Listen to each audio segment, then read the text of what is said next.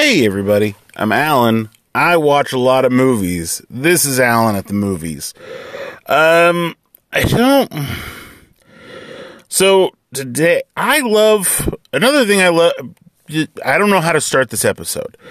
Um, another thing that I love besides, uh, besides movies is pop music.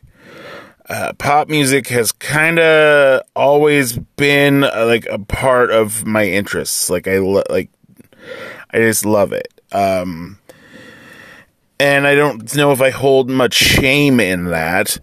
Um, but last, so I was looking at what movies were coming out this weekend because I wanted to go see something, and I saw this uh, this poster uh, for this movie uh, called the Sparks the Sparks Brothers, and in the photo, I thought it was Dennis Quaid in a wig, and I was like, "This looks weird."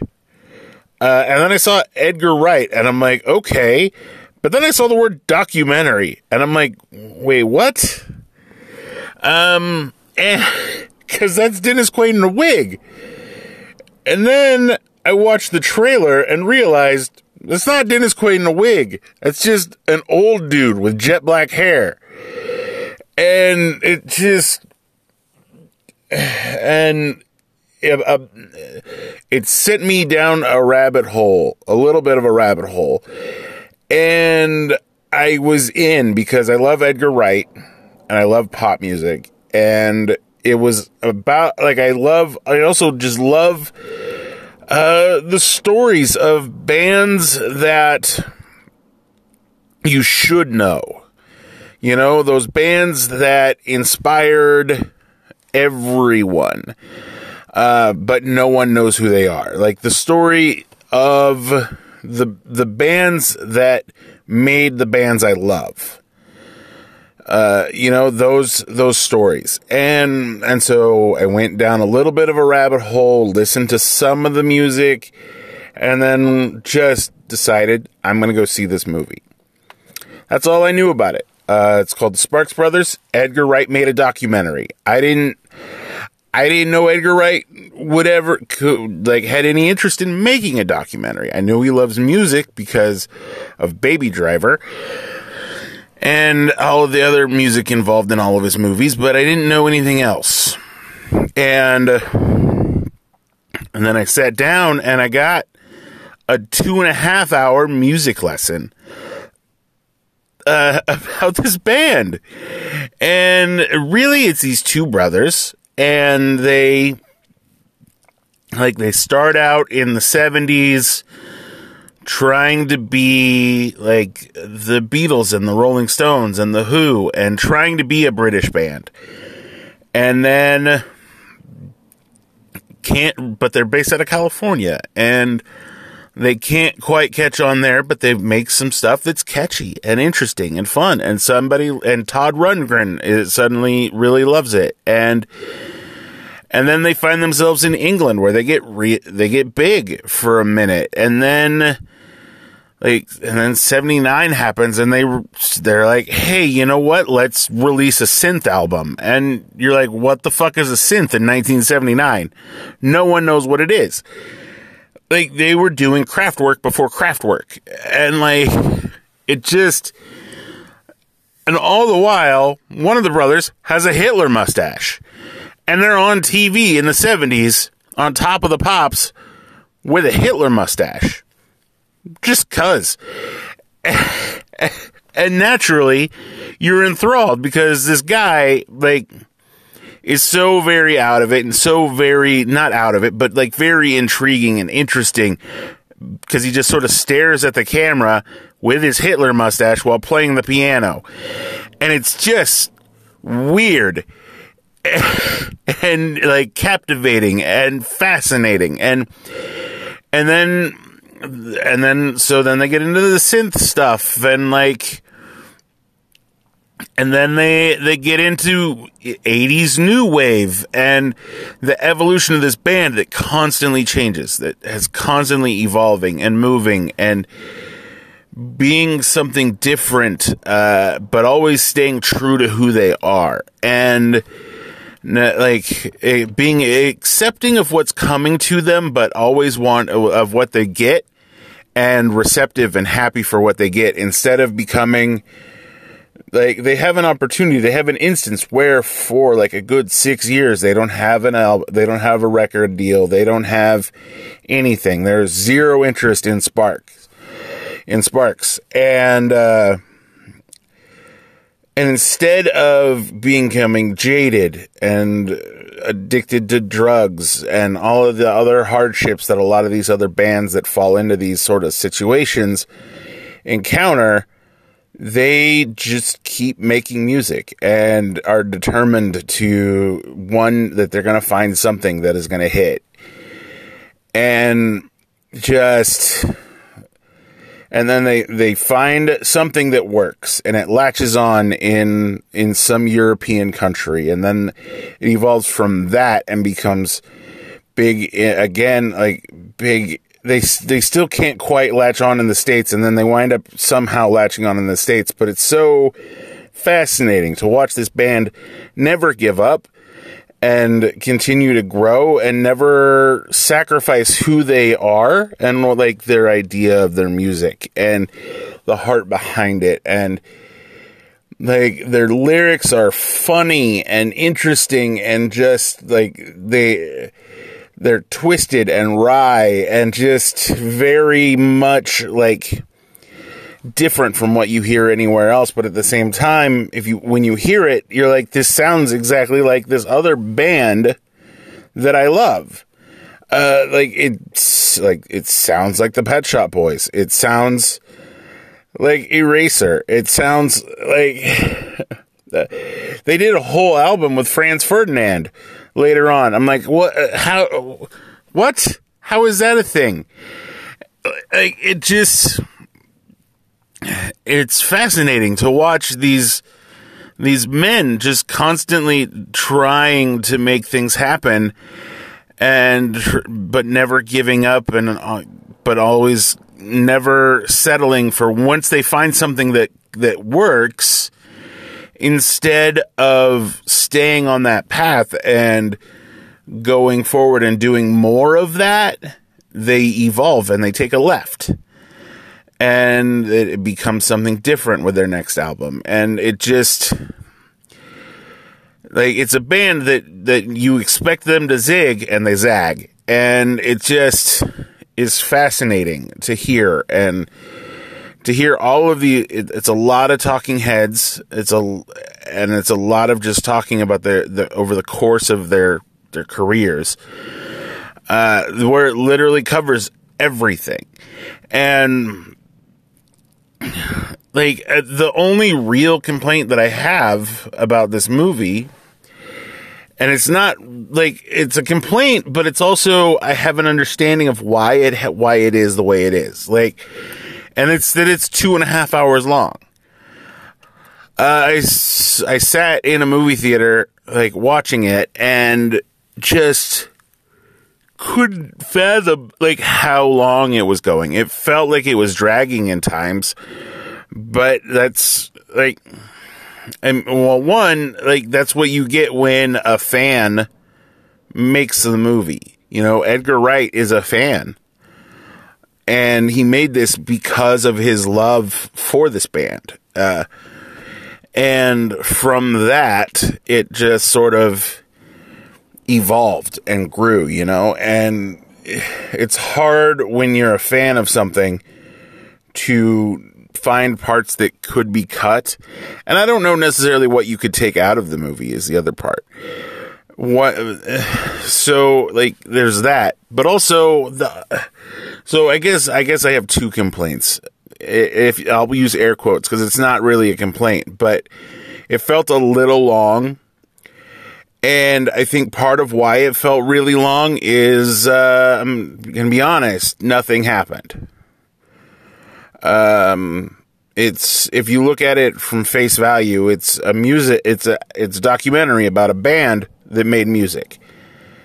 And that's all they do is they make music. And if you look at it from just that perspective, instead of you talking about the journey that they go on and the, the evolution of their sound and the way that they don't give up on themselves and they, they bet on themselves and like that sort of growth and development and their battles with record, record, like, uh, record companies that want them to be something and they don't want to be that uh, if you ignore that, nothing happened. Nobody, no, they don't fight. They don't do drugs. They they don't. That nobody's an alcoholic. There's one very brief mention of a love story, and that's it. Like there's there's no real like there's no juicy bits. It's just they made this album and then they evolved and made this album, and then they evolved and made this album, and then and then they had a they they couldn't sell any records, so they could they took a, a hiatus, a forced hiatus, and then this hit, and it just sort of sort of comes across as uh just really like a more like a a video discography like where they just start talking about the different albums that they made and how important they are and what it led to and and the next album. And that's it. There's no real drama. There's no real anything about it. And that's refreshing because so many of these other stories are only because you know a guy did meth off of a dude's dick and uh, got jizz in his eye and lost his sight for 12 weeks while, and then uh, fell off of a cliff and committed suicide. Like, it's all just these huge, big stories, and it's nice and refreshing to have a story that is just these guys are trying real hard to make music happen, and they're determined to make music happen and they won't like that's all they know. That's all they do. They don't talk about their social lives. I don't even know if they have social lives outside of the music other than that one instance uh, of talking about the briefest of flings. And it just is like it's fascinating. But also not like there's nothing to really latch on to which can be disheartening. But it makes something feel a little long and if it's semi repetitive. Um, but at the same time, the movie is full of great and interesting music and great interesting stories and fun bits. Um, like, like it very much has the feel of, as someone who has been a, a lifelong fan of of Sparks can tell you. I heard of them yesterday. Uh, they like it feels very much like a Sparks thing because it's full of funny little bits and quirkiness and like that stuff that you get from Edgar Wright. So I can see why if Sparks had said, Hey, I want to make a documentary about our band and I want to put this out there. That's an idea I have. Who do we get to do it? Let's get Edgar Wright to do it because his quirky sense of humor matches our quirky sense of humor. And then you realize that a lot of his quirky sense of humor probably comes from being a fan of Sparks. Uh, and it just, it's a full circle. And so, uh, with every with with every documentary, I have a hard time rating them uh, because if you're not interested in this band, if you if you don't like pop music, if you don't like music documentaries in general, this isn't going to be for you. But if you have an interest in pop music and and the like a lot of it focuses on that 80s synth new wave sound. Uh, if I were to put a pinpoint on what their sound is, it's a lot of that. Uh, but they also have these boombastic actual bands and things that they also do. So it's not just that, but it's hard to put a pinpoint on who this movie is for.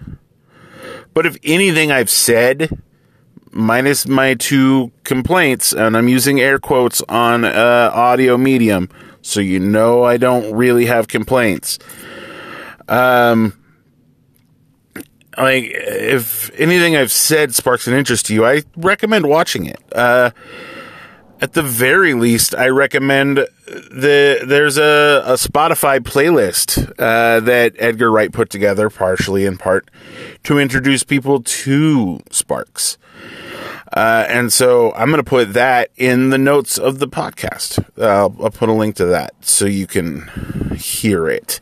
If you, if that interests you, I fully recommend that you do a, a I don't, I wouldn't say the deepest of dives, but an introduction to this band, I think is well deserved. And I think more people should listen to them. Like they have a couple songs with a million plays on Spotify and then everything else is in like the 10,000s. Like it's very ups and downs, like just like their careers. And it just is like their music is a lot of fun and I want more people to have fun in their lives. So I'm going to recommend it I don't know what sort of rating I could give it. I guess if I were to give it a rating, probably three and a half.